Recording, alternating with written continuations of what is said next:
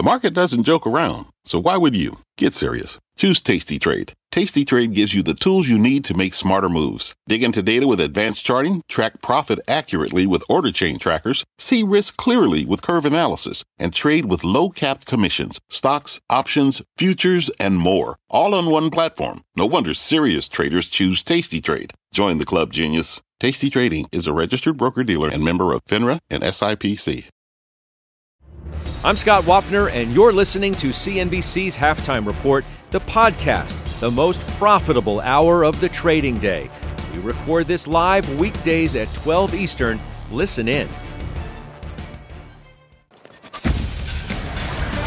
All right, thank you very much, Carl Quintanilla. Here we are here at the halftime report. I am Dominic Chu in for Scott Wapner today. Stocks pushing higher yet again, aiming to break a three week losing streak, but a big warning from a major investor about why stocks could fall below their June lows. We will debate that call with our investment committee. They are today Brenda Vingiello, Shannon Saccocia, Jon Najarian and Jim Lebenthal here in studio with us in Englewood Cliffs, New Jersey. Let's check on the rally, though, at this hour right now. As you can see, we're up 332 points, north of 1% gains for the Dow, one and a quarter percent gains for the S&P 500, now solidly above 4,000, 4,059 the last trade there, and 1.8% advances for the Nasdaq Composite, 12,077 the last trade there. And by the way, the Russell 2000 small caps also showing a bit of outperformance as well. We will get back to the investment committee in just a moment, but first, our own Steve Liesman joins us now with breaking news and breaking headlines out of the Fed. Steve. Yeah, two speeches, Dominic, by two pretty hawkish Fed members. Fed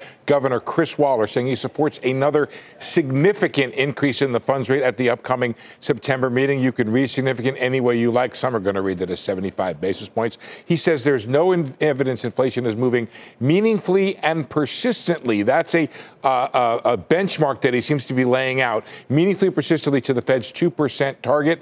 A tightening path will continue, he says, until there's clear evidence inflation inflation is moving to the target. If inflation does not moderate, he's not saying which way it's going. He's saying there's two possibilities here. If it doesn't moderate, the policy rate could exceed 4%. If it suddenly decelerates, the policy rate could peak somewhere less than 4%. So that's a bench, another benchmark that he's laying out there. Rates are likely to rise until at least early next year, in his opinion, and policy has to be meaningfully above neutral to restrain demand. He does say reducing wage growth will require a significant softening in the labor market. One other thing, we're going to talk about this at 1 o'clock. He sees additional inflation coming next year from rising rents right now this year. On to Esther George from the Kansas City Fed. She says there's a case for continued balance sheet reduction and rate hikes. Uh, she says it remains clear cut. Economic constraints are pushing inflation, are likely to be with us for some time. This is important because what this does is it lays out the Fed's case of why they believe further rate hikes are necessary because they think the factors affecting it are going to be there. Because, she says, there's been persistent damage to the supply side of the economy from the pandemic. And it's a tight economy, not necessarily supply shocks that are driving inflation. I want to lay out these three things she says that are out there and lasting. One, damage to the global supply chain. Two, destruction of service sector capacity. And three, a decline in the labor force participation. That she does not see these three things going away anytime soon and magically bringing the inflation rate down. Finally, she says the Fed needs to moderate growth to narrow economic imbalances and keep inflation from becoming embedded. I'll stop right there. Uh, Dominic, it's a lot to think about, but we have had a chorus. Um, five part harmony, I think, this week when it comes to uh, hawkish talk from the Federal Reserve, and they're really singing maybe perhaps different frequencies, but in the same tune. In the same tune, for sure. Uh, uh, but this notion right now about the Fed always data dependent, we, have heard this for, for the record a, a lot.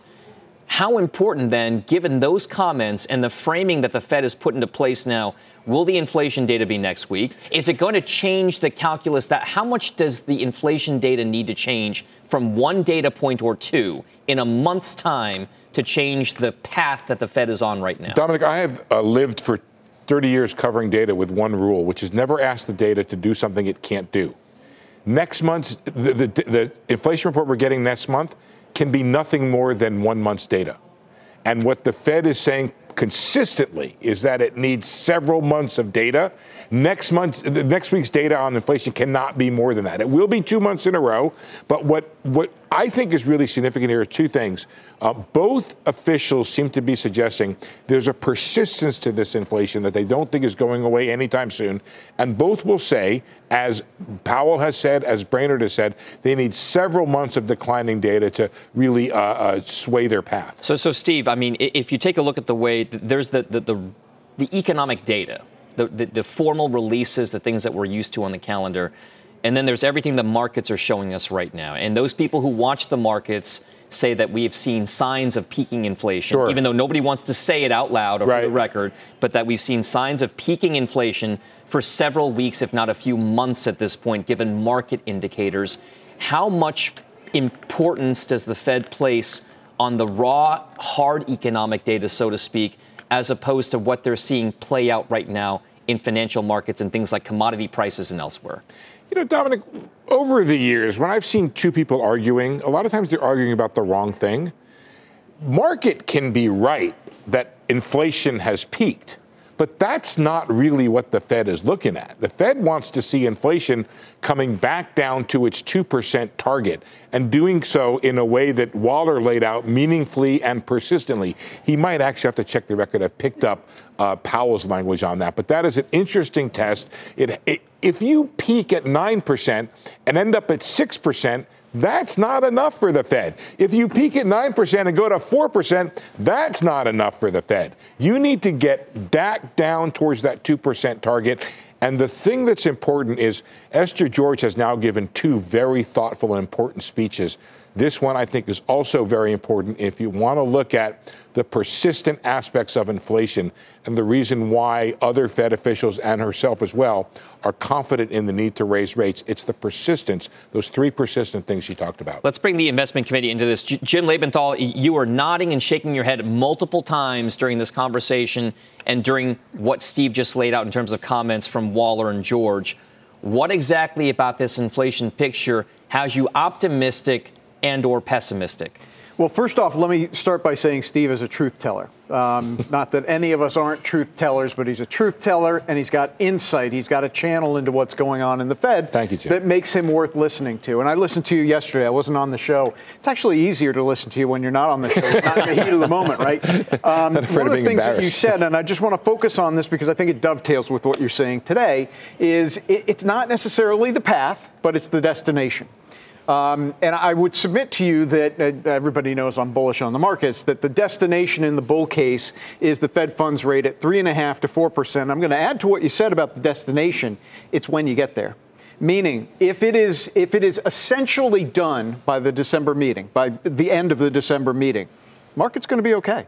Market's going to go into 2023 and say, well, the bulk of it's behind us. We can start to look forward. The question is whether three and a half to four percent is the destination, and whether December is the right time frame. For that, inflation matters, mm-hmm. and you're absolutely right. It's not. I mean, Jay Powell two weeks ago said all we've got so far is one month's worth of good data. Don't don't hang your hat on that. We are probably going to get another month uh, next week when we get the CPI PPI. Now, I don't say that by licking my finger and putting it in the wind, Dom. I say that looking at where gasoline futures are, where could be lumber, negative next cotton, week. From your lips to God's could be, ears. There could be a negative look, headline I, number next I, week. There's a long laundry list of why inflation is coming down. Guess what?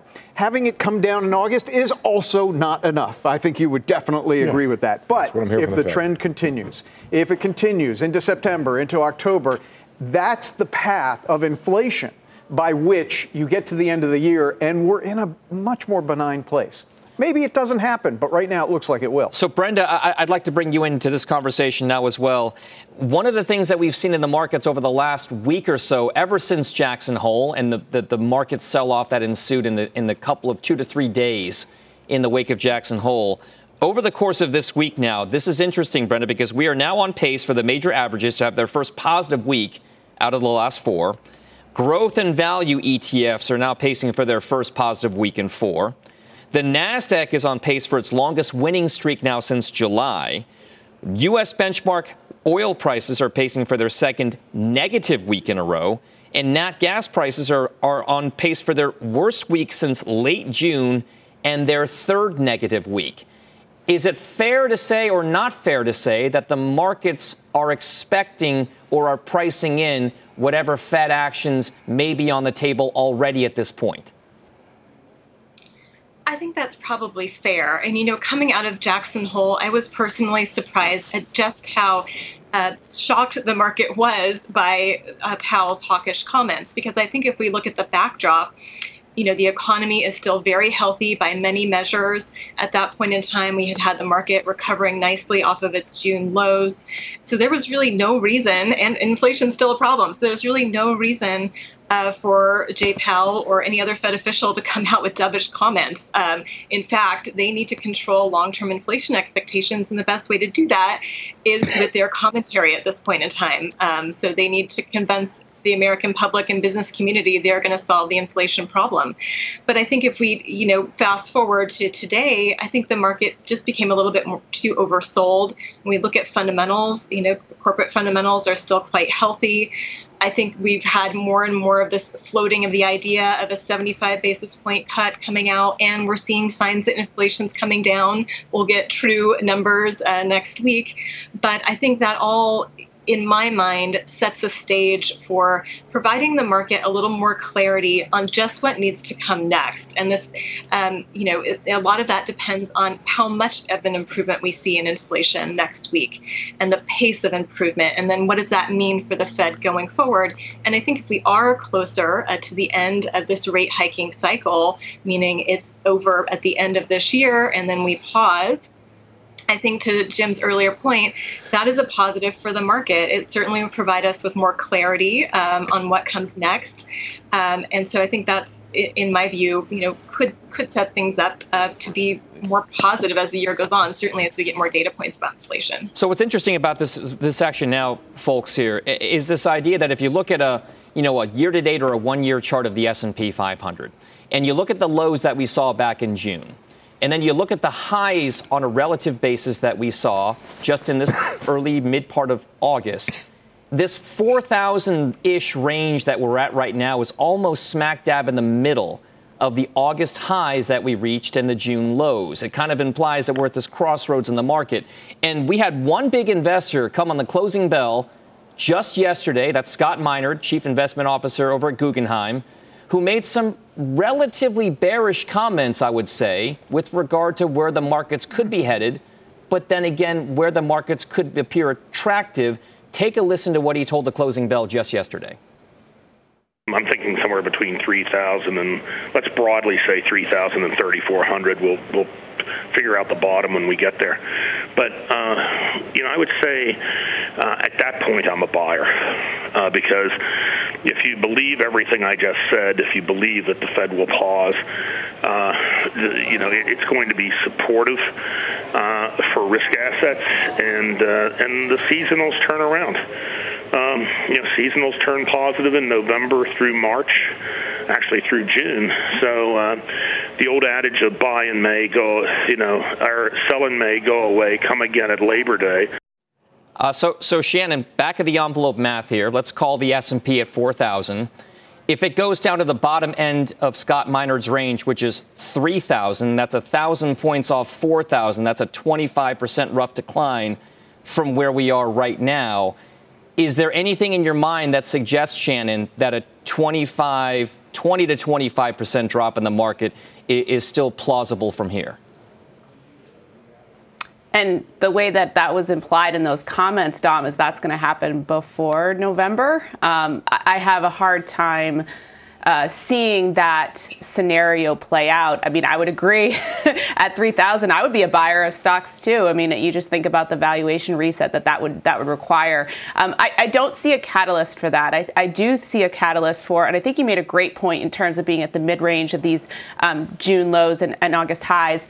Is I do see us bumping along around this level at least through uh, sort of mid October. Um, that's a very short time period uh, for anybody that that has heard me speak before or sees me on the show. They know that I'm a more of a long-term investor and, and certainly focused on fundamentals. Um, but I think this, these next several weeks are going to be a bit choppy. We're going to see this volatility. I think an important piece that is, is maybe being understated or perhaps needs to be pointed out in my mind is not it's not just about the Fed um, it's not just about what the Fed could potentially be doing to pull us into a recessionary scenario, which could potentially slow the growth of revenues for companies. I think the other thing that's being offset is what are earnings going to look like next year? If we see this persistent inflation, um, which, you know, to, to Steve's point, I think that's what the Fed is, is pointing towards, that they believe that inflation is now persistent, certainly not transitory. Uh, are we looking at not just some concerns that the Fed could slow the economy significantly and, and we have to adjust our expectations on the top line,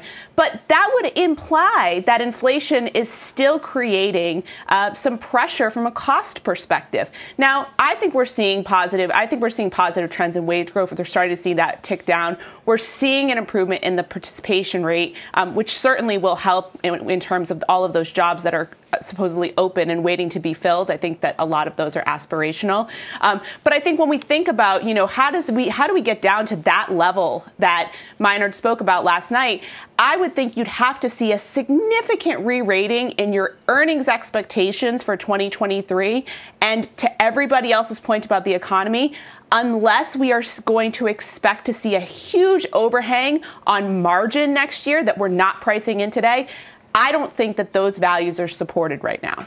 All right, uh, so they're not. I, I want to also bring in, we've got some interesting fundamental stuff that we've been talking about. Some of the chart watchers out there, including Fundstrat's Mark Newton, are talking about this notion of a short term bounce being underway, possibly into next week. This idea now that he says a shorter term bounce looks to be underway in U.S. equities that likely carries prices higher into September 14th, should reach at least 4125 to 4150 following a rally into mid-month. Few cycles come together, which could allow for a back half of September weakness trade. Steering defensive for the balance of September looks right, but with a near-term bullish bias into next week. It kind of feels, Jim, like we're already in that right now. We've seen a few days worth of that bullish bias, albeit off of a sell-off kind of relative low. So, yeah. do you believe that we could be constructive? And what, by the way, seasonally has been a very weak month for stocks. Seasonally has been a terrible month. But, if, but we may have brought that forward into August. I mean, you and I are not the only ones who are aware of the seasonality of September, and I think people were positioning that a little bit in August, given the catalyst from our friend uh, Jay Powell. Um, but I think to the, you, you know, you, you, brought up Mark Newton, who's a technical analyst. I read him every day. He may or may not be right. I don't know what to do with a five day prognostication. From a fundamental point of view, which is where you started, I would say this Shannon made a key point here. The battle lines are now being drawn on earnings. That's where the battle line's being drawn. The analyst community is at $241 uh, for next year's S&P 500 earnings. I see plenty of people out there who are sub $200. Smart people, by the way, not dummies. Um, so we need to get some clarity on that. You know, when you're going to start to get clarity on that is the second half of September, when you get pre-announcement season, and we're in conference season right now. So you're like right on the cusp of getting some clarity in the near term of where earnings are going. I will say this, speaking to the economic statistics, and more importantly, what I hear from companies, is things are pretty good. Things are pretty good. I'm, I'm having a hard time based on what companies are saying uh, getting to that $200 level. All right, Jon Najarian, I, I wonder, there's got to be a way in which you start to see investors positioning themselves for that. I mean, again, the expectation, as Jim points out, we all know the seasonality trade here. Is there any way that that could not play out because everybody just thinks it's going to happen and has already positioned themselves for it? Do you feel as though the markets right now could be constructive and are investors placing bets that way? They clearly are, Dom, and I'm looking for us to get back to uh, close to that 4,200 level um, on this, I'll call it a technical bounce. Some people think we break through it and then we just keep right on going. I think people will be a little uh, more uh, circumspect. I think they'll take a look at what's going to be going on in Europe. And uh, I'm sure you've seen it, Dom. There have been a lot of protests across Europe because the sanctions are really biting in Europe. And as we've talked about, the uh, uh, price of nat gas 10 times what it is here in the United States. So people complain here, people are really feeling it over there. Um, that tells me that we could get that sub $2 that uh, Jim Lebenthal was just talking about for the earnings picture for the S&P. We could get that because if Europe really has to hunker down, if those factories are not open uh, except for three days a week instead of five. Um, that's a significant headwind. And the contra to that would be well, if China came roaring back, we, we know that consumers in China will likely spend because that's what we saw here when we reopened. But the fact that they've been locked down this long, Dom, uh, probably without the same wages and government support that they had here, tells me that maybe they don't come roaring out of the chute like we did here. And if they don't, and Europe is flat and falling off a cliff as far as demand, that's a reason for these earnings to be revised lower. Mm. So, so, so interesting, Steve. Uh, to that to that point, I mean, you watch the Fed, you watch the ECB as well. The, I mean, the Fed kind of laid the precedent out there for the yeah. rate hike path. The ECB kind of followed, right? They opened the door. Right. The Fed did. The ECB kind of followed through.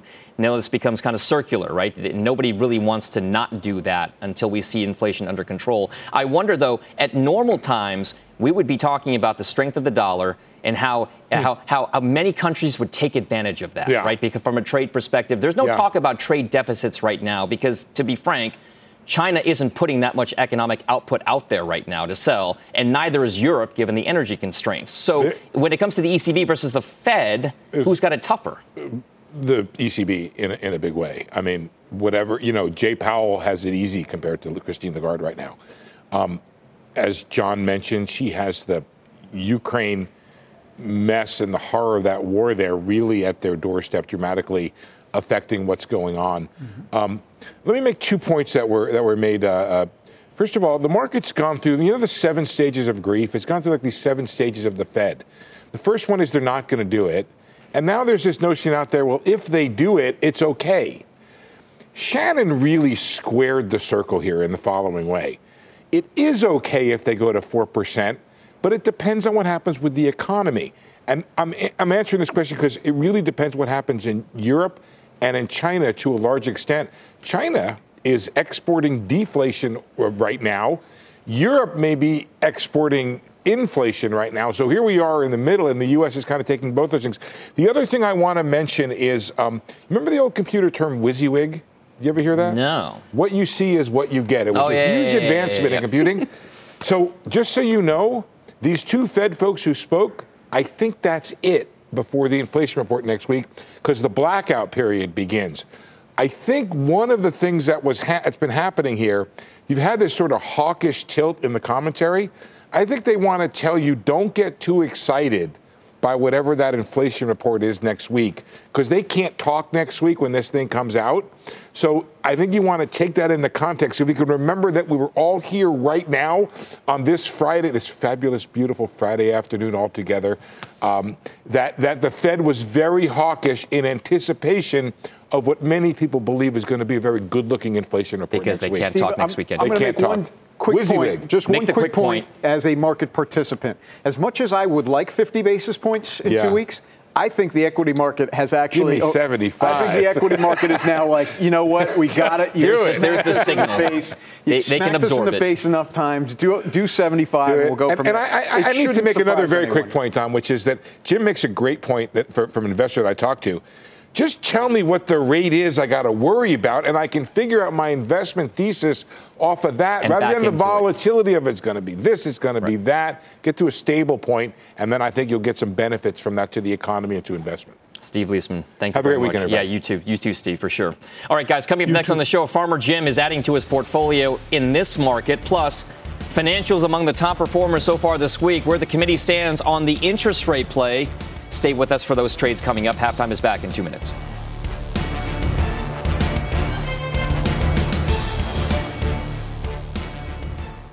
Old Dominion Freight Line was built on keeping promises. With an industry leading on time delivery record and low claims rate, we keep promises better than any other LTL freight carrier because we treat every shipment like it's our most important one. Visit ODFL.com to learn more. B2B selling is tougher than ever, and we feel your pain. If you're struggling to close deals, consider giving LinkedIn Sales Navigator a shot. This sales intelligence platform helps professionals like you engage high value customers drive higher revenue, and increase sales performance. Sales Navigator also guides you in targeting the right buyers, highlights key signals such as job changes or which accounts you should prioritize, and uncovers hidden hot prospects so you can find those buyers that are most likely to convert. Fueled by LinkedIn's 1 billion member platform, Sales Navigator gives you the most up to date first party data, enabling you to unlock conversations with the people that matter. Right now, you can try LinkedIn Sales Navigator and get a 60 day free trial at linkedin.com slash halftime report. That is linkedin.com slash halftime report for a 60 day free trial. Let LinkedIn Sales Navigator help you sell like a superstar today. Just go to linkedin.com slash halftime report and get started. Welcome back to the halftime report. The investment committee is making some moves, and Farmer Jim, this is a name we've associated with you. It's Boeing. what are you doing with it? Uh, geez, I'm not sure I like that this is what I'm associated with. I'm ho- I hope I'm associated with other things as well, but Boeing will play out. It's just, boy, it's taking a long time. Um, Dom, I sold some NVIDIA. Uh, I sold the position in NVIDIA several weeks ago. I've had some cash on the sidelines. Boeing has had a lot of good news coming out recently. Uh, the second quarter earnings report was much better than expected, and 787s are being delivered again, which is very, very important for free cash flow. Stock shot up to 172 after that news came out. It's now back down around around 156, 157. So I'm adding to a position that I believe in and which has gone down. I mean, if you believe in a position and it goes down, that's a great opportunity to get it on sale. There are some catalysts to look forward to coming up. Now, the big one, the big one is China recertification, but that may not be the first one to come. What I'm really hoping for is congressional approval to extend the deadline for certification of the 737 MAX 10, which is the biggest version of that plane and the one that the airlines want the most. Uh, Congress really should approve uh, that extension of the deadline. There's a lot of nuance to it, but they really should. I mean, this is a good airplane. This is a major and vital portion, uh, this company that is, of the U.S. economy, and it would be just foolhardy uh, to, to put a wall up in terms of getting that plane approved. All right. So, so the Boeing trade, they're interesting one for sure, and, and of course, a, a driver of the Dow. If you could start to see that bid coming back for Boeing shares. We also want to hit what's happening now with the financials, the second best performing sector so far this week, up 4%. Bank of America is out with a bullish note on shares of Citigroup, reiterating its buy rating, saying, don't ignore the potential catalysts. Jim, we'll come back to you. You own Citi. Let's talk about whether or not this is the buy type of situation that you want for Citigroup. Well, here's something. I mean, Citigroup, we know it's cheap. It's very cheap, whether you look at it, you know, well below tangible book value. I believe it's about 70% tangible book value or a dividend yield. Um, but I, I, think the big question here is not so much the catalyst, Dom, but what the market is saying about uh, CEO Jane Fraser. Um, she's been in, in the hot seat now for a couple of years. First real year was 2021, and the market, frankly, didn't didn't give her any honeymoon whatsoever. It just took the stock down. It's starting to realize that she does have a plan here. She is shedding non-core international assets. She's modernizing uh, systems there. Uh, good shot in the arm last night when a 500 million dollar erroneous payment is now uh, being court ordered to be returned uh, to Citibank. And and I think you're seeing sentiment change on the the name as well, particularly regarding Jane Fraser. So let's hope and expect that it continues. Shannon, uh, the banks are something that you've been keying on as well in recent days and weeks. Is there a trade that you like there? Is, is it Citi? Is it another money center bank like a JP Morgan or a Bank of America? Or, or is it the regional side of things, given the interest rate outlook? Take us through your thought process here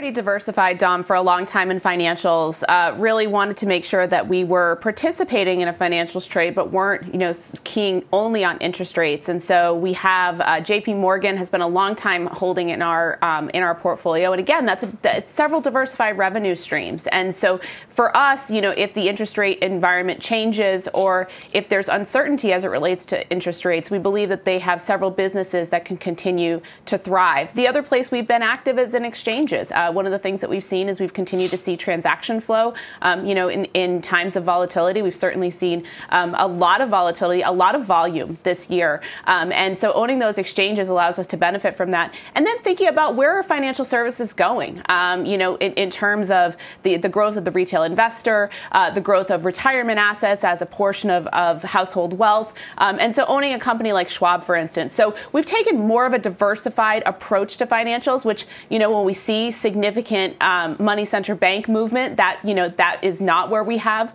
our uh, the majority of our positioning. Um, but I think that we're appropriately positioned for some of the uncertainty around the economy that we've talked about earlier in the show. Jon Najarian, uh, you've mentioned before in the past that, the, that you like JP Morgan. You, you, have a position there, or I think you still do, call options on JP Morgan shares. Is that, is that still the preferred place for you to be, JP Morgan? Yeah, it's the only place I am right now, Dom. Um, as far as I know, it's one of the only banks that is actually uh, expanding at this moment. Um, they're looking to take on retail in Germany. I think that headline is, you know, just hours, if not days old. And I, I think that's one of the reasons is that they are both uh, uh, able to expand even in an environment where some of their peers aren't. And I think this is obviously, uh, I'm a big fan of Jamie Dimon. So uh, I think his team around him, the people that he's um, made as lieutenants and so forth are some of the best in the industry as well. So that's the reason I'm in that, but no other banks at this time, Dom. All right, Doc, good to hear that on JP Morgan. Now, that's the financial side of things. Coming up, software stocks, tech side of things, also seeing nice gains this week. We are going to get you caught up and set up for Oracle and Adobe ahead of their earnings reports coming out next week. And a programming note tonight at 6 p.m. Eastern Time, Tune in for a CNBC special report. It's Crypto Night in America, hosted by our own Brian Sullivan. Watch right now, 6 p.m. Eastern Time, Crypto Night in America. Halftime report returns after this break.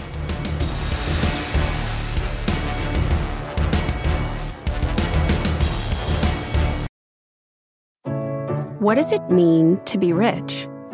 Is it having more stories to share or time to give? Is it being able to keep your loved ones close? or travel somewhere far away. At Edward Jones, we believe the key to being rich is knowing what counts. Your dedicated financial advisor will take a comprehensive approach to your financial strategy to help support what truly matters to you. EdwardJones.com slash find your rich. Edward Jones, member SIPC.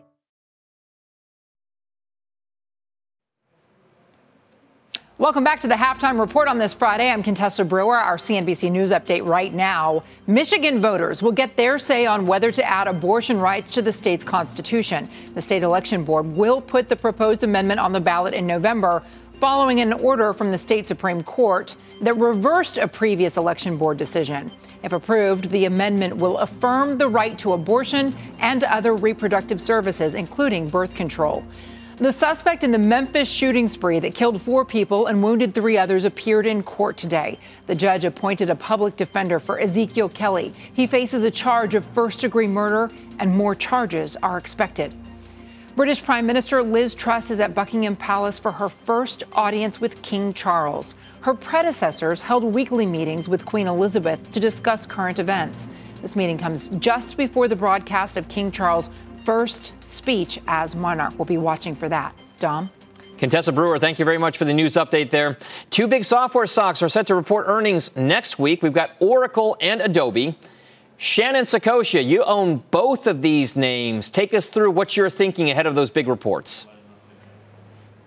Yeah, it's great, Dom. I love the late earnings reports. Just when you think you're done, and they roll in at these uh, these late dates. Um, we'll start with Adobe. Uh, this has been a, a, long-term, high conviction name for us. They're going to have some tough comps going into this uh, this earnings season. Um, probably some currency adjustments, and so we could see them bring um, their revenue guidance down a bit, um, and certainly see some some pressure on earnings as well. Um, our view is that this is still the long-term leader in digital transformation, going to continue to be um, a stock that we we want to own. And at 24 times, it's actually about 20% lower than this, its historical valuation. So some of this, if not all of this, has been priced into the stock.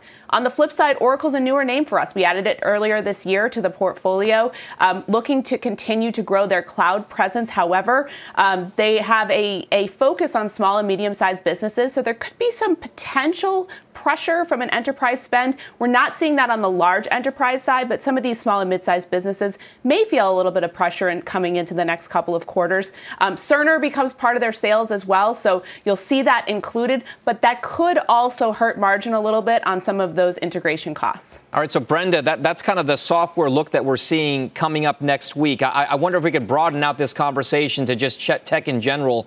How important is the software trade to the overall tech narrative in your mind versus, say, the semiconductor stocks? Which one do you follow more? And are there opportunities right now to pick and choose some of the value trades in tech? Yeah, I think I think they're too, a little too separate in, in, terms of conversation here, where a lot of the software companies just have such a high degree of recurring revenue, and that's what makes them so attractive, particularly in moments like we're in now, where there is uncertainty about the future, and also there's this huge theme with shift to the cloud, which I think is here to stay and likely to continue, even if the economy were to soften from these levels. For so for that reason, I think there's a lot of stocks within the software space, especially large cap uh, software, that are not inexpensive. You know, they're they're relatively expensive. When you look at a company like a Microsoft, for example, certainly falls into that that camp. But then when we look elsewhere in areas like um, the semiconductor space, when you a company like Nvidia, for example, Stock's down more than 50% for the year to date period. It's not cheap either, but relative to itself, it is. And so I think we are seeing some opportunities um, within tech uh, for some formerly loved companies uh, and where we've seen a buying opportunity that's been created here. So I think we look at a company like an NVIDIA, um, you know, and look at the competitive advantages that they have. Uh, they're here to stay. They're an incredibly innovative company. We know the challenges they're facing at the moment, um, and so I think in that instance, we have seen a, a, we have seen an interesting buying opportunity present itself here. All right, Jon Najarian, uh, interesting stats coming out from Bank of America with regard to how they track fund managers. Interesting points that they've made is that they claim the mass inflow of money into stock funds between November of 2020 and February of 2022 has ended. There have been no inflows to stocks in the past six months. And they also note that they saw the largest outflow from technology over the course of the last couple of weeks here, out of the tech sector specifically, mm-hmm. Jon, since January of 2019. What does that say? Is that a good thing? Is, is that maybe the capitulation ish that we were looking for in this technology trade? Yeah, I, I, would say yes, Dom. Um, the, the fact that people have lightened up significantly in tech is neither a surprise to any of the five of us on the show right now, um, but it probably created an opportunity that both Sh- Shannon and Brenda just spoke to. Um, you look at Zscaler, for instance, and that huge move that it's making today. I mean, uh, Ambarella, same sort of thing, and that is one of those uh, semiconductor plays, you know, for the, for basically for the lens that operates um, in your camera or iPhone or whatever. Um, I think there's some spectacular buys in that space. And I would say even some of the tech plays that were pandemic tech plays. Um, Teladoc had a nice bounce. Um, we've seen a nice bounce out of several of the stocks uh, in the space that uh, DocuSign, for instance, today uh, was one of those you know huge outperformers during the pandemic and got sold down so hard, so fast as soon as the pandemic was over, but they did still have a business there. And I think um, many of us will be trying to pick up some of those into sell offs like the ones we just experienced in tech. All right. From tech to media now, Disney shares coming back 20% in the last two months, but still off nearly 40% from their recent highs. A bullish call out on the stock is out today. We've got ownership on the committee for Disney. That trade for Disney is coming up after this break.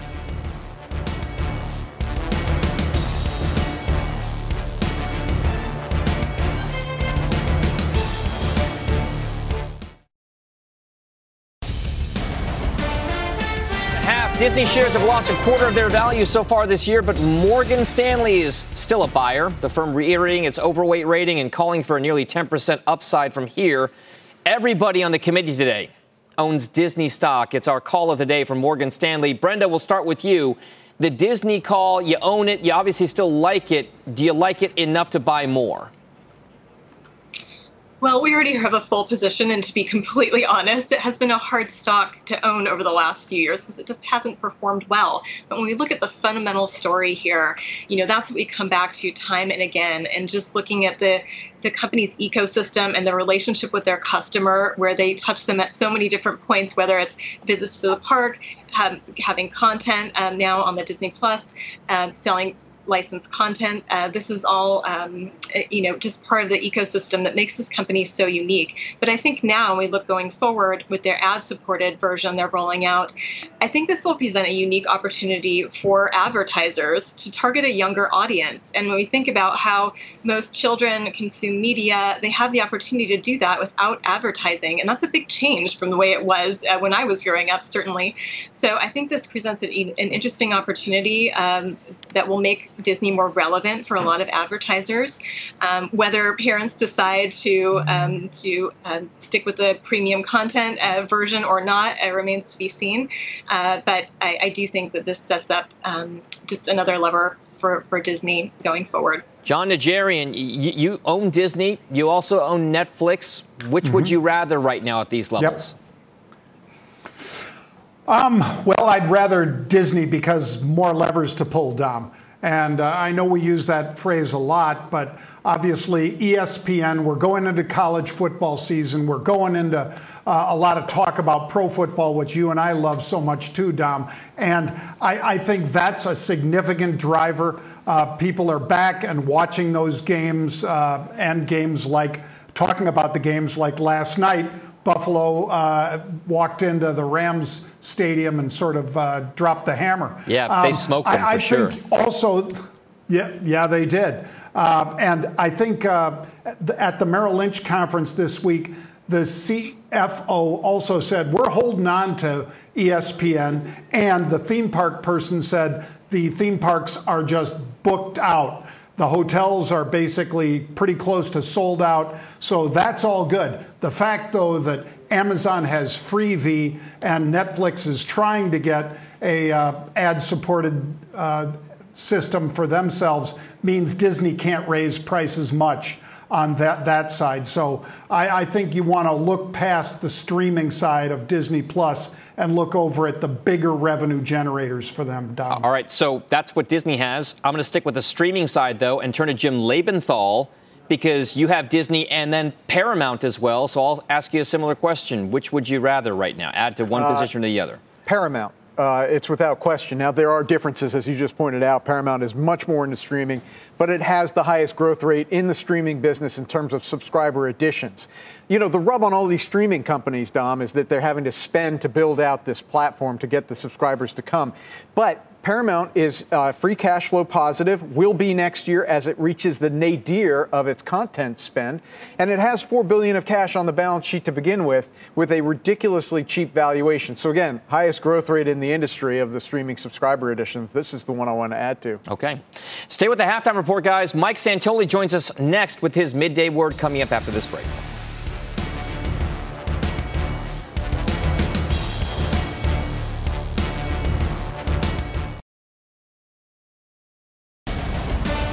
Welcome back to the Halftime Report. Senior markets commentator Mike Santoli joins us now from the New York Stock Exchange with his midday word. What exactly do you make of the action today? Is it constructive?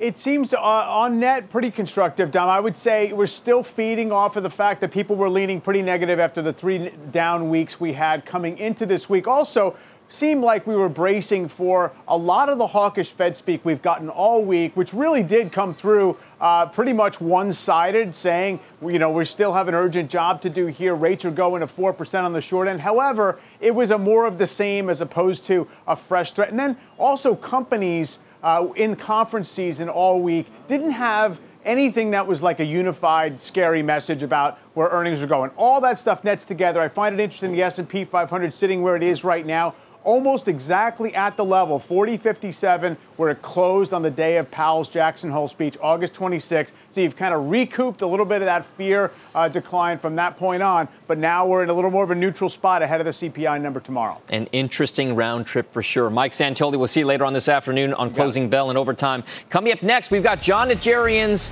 unusual options activity. Stick around for his latest trades on Halftime Report. We'll be back in two minutes.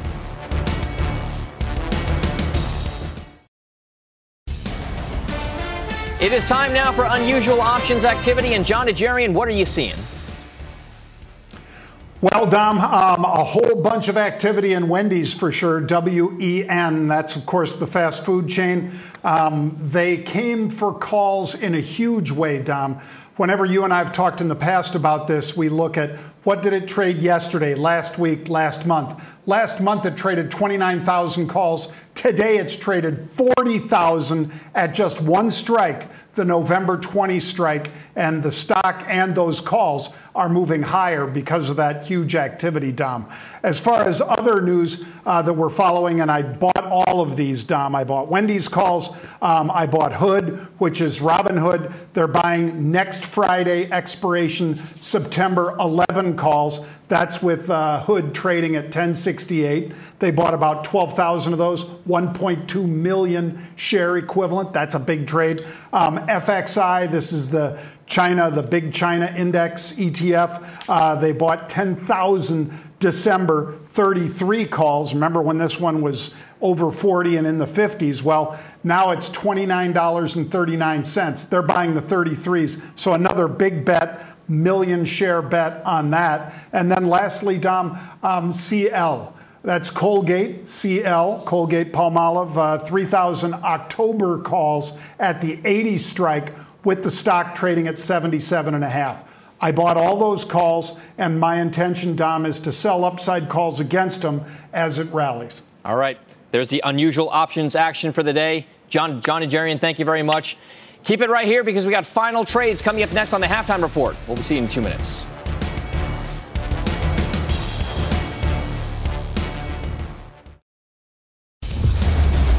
All right, folks, here it is final trades. Shannon Saccocia, we'll start with you. Workday reported a couple of weeks ago enterprise spending is not declining for large enterprises, and this is an, an HR and resource management software uh, based in the cloud. We think this is going to continue to show revenue growth over the next couple of years. And Brenda going with Stryker. So this one valuation has come down, but when we look at uh, their devices, many of them are used in revenue generating procedures at hospitals. We think there's a lot of safety in that, even if the economy slows. We think the growth outlook continues to look really good. All right, Jon Najarian. Uh, Dom, I'm going with Sea Limited. This is um, basically uh, entertainment, e-commerce, and so forth in Latin America and Asia. Um, the stock was trading in the 63 range, Dom. They were buying the September 23rd expiring 70 calls. I bought a lower strike, the 65s, with the intention of selling those upside calls against it if we rally to that point, Dom. And Jim Lebenthal. Yeah, General Motors, we know the fundamentals, a cheap stock with a lot of pent up demand, but take a look at this chart. It's up about 10% in a week. We got to respect that. All right. Thanks a lot, folks, here for having me here. That does it for the halftime report. The exchange with Brian Sullivan begins right now. You've been listening to CNBC's Halftime Report, the podcast. You can always catch us live weekdays at 12 Eastern, only on CNBC. The spirit of performance defines Acura, and now it's electric. Introducing the all electric ZDX, Acura's most powerful SUV yet. While what powers their cars may change, the energy that makes Acura never will. Crafted using the same formula that brought them electrified supercars and multiple IMSA championships, the ZDX has track tested performance that packs an energy all its own. With a premium Bang & Olufsen sound system and up to 313 mile range on a single charge, and a Type S variant with an estimated 500 horsepower, the ZDX is everything they said electric could never be. It was built with the driver in mind, just like Acura has been doing since the beginning. We could talk all day, but the only way to experience this electric performance is to drive it yourself. Unlock the energy and order yours at Acura.com.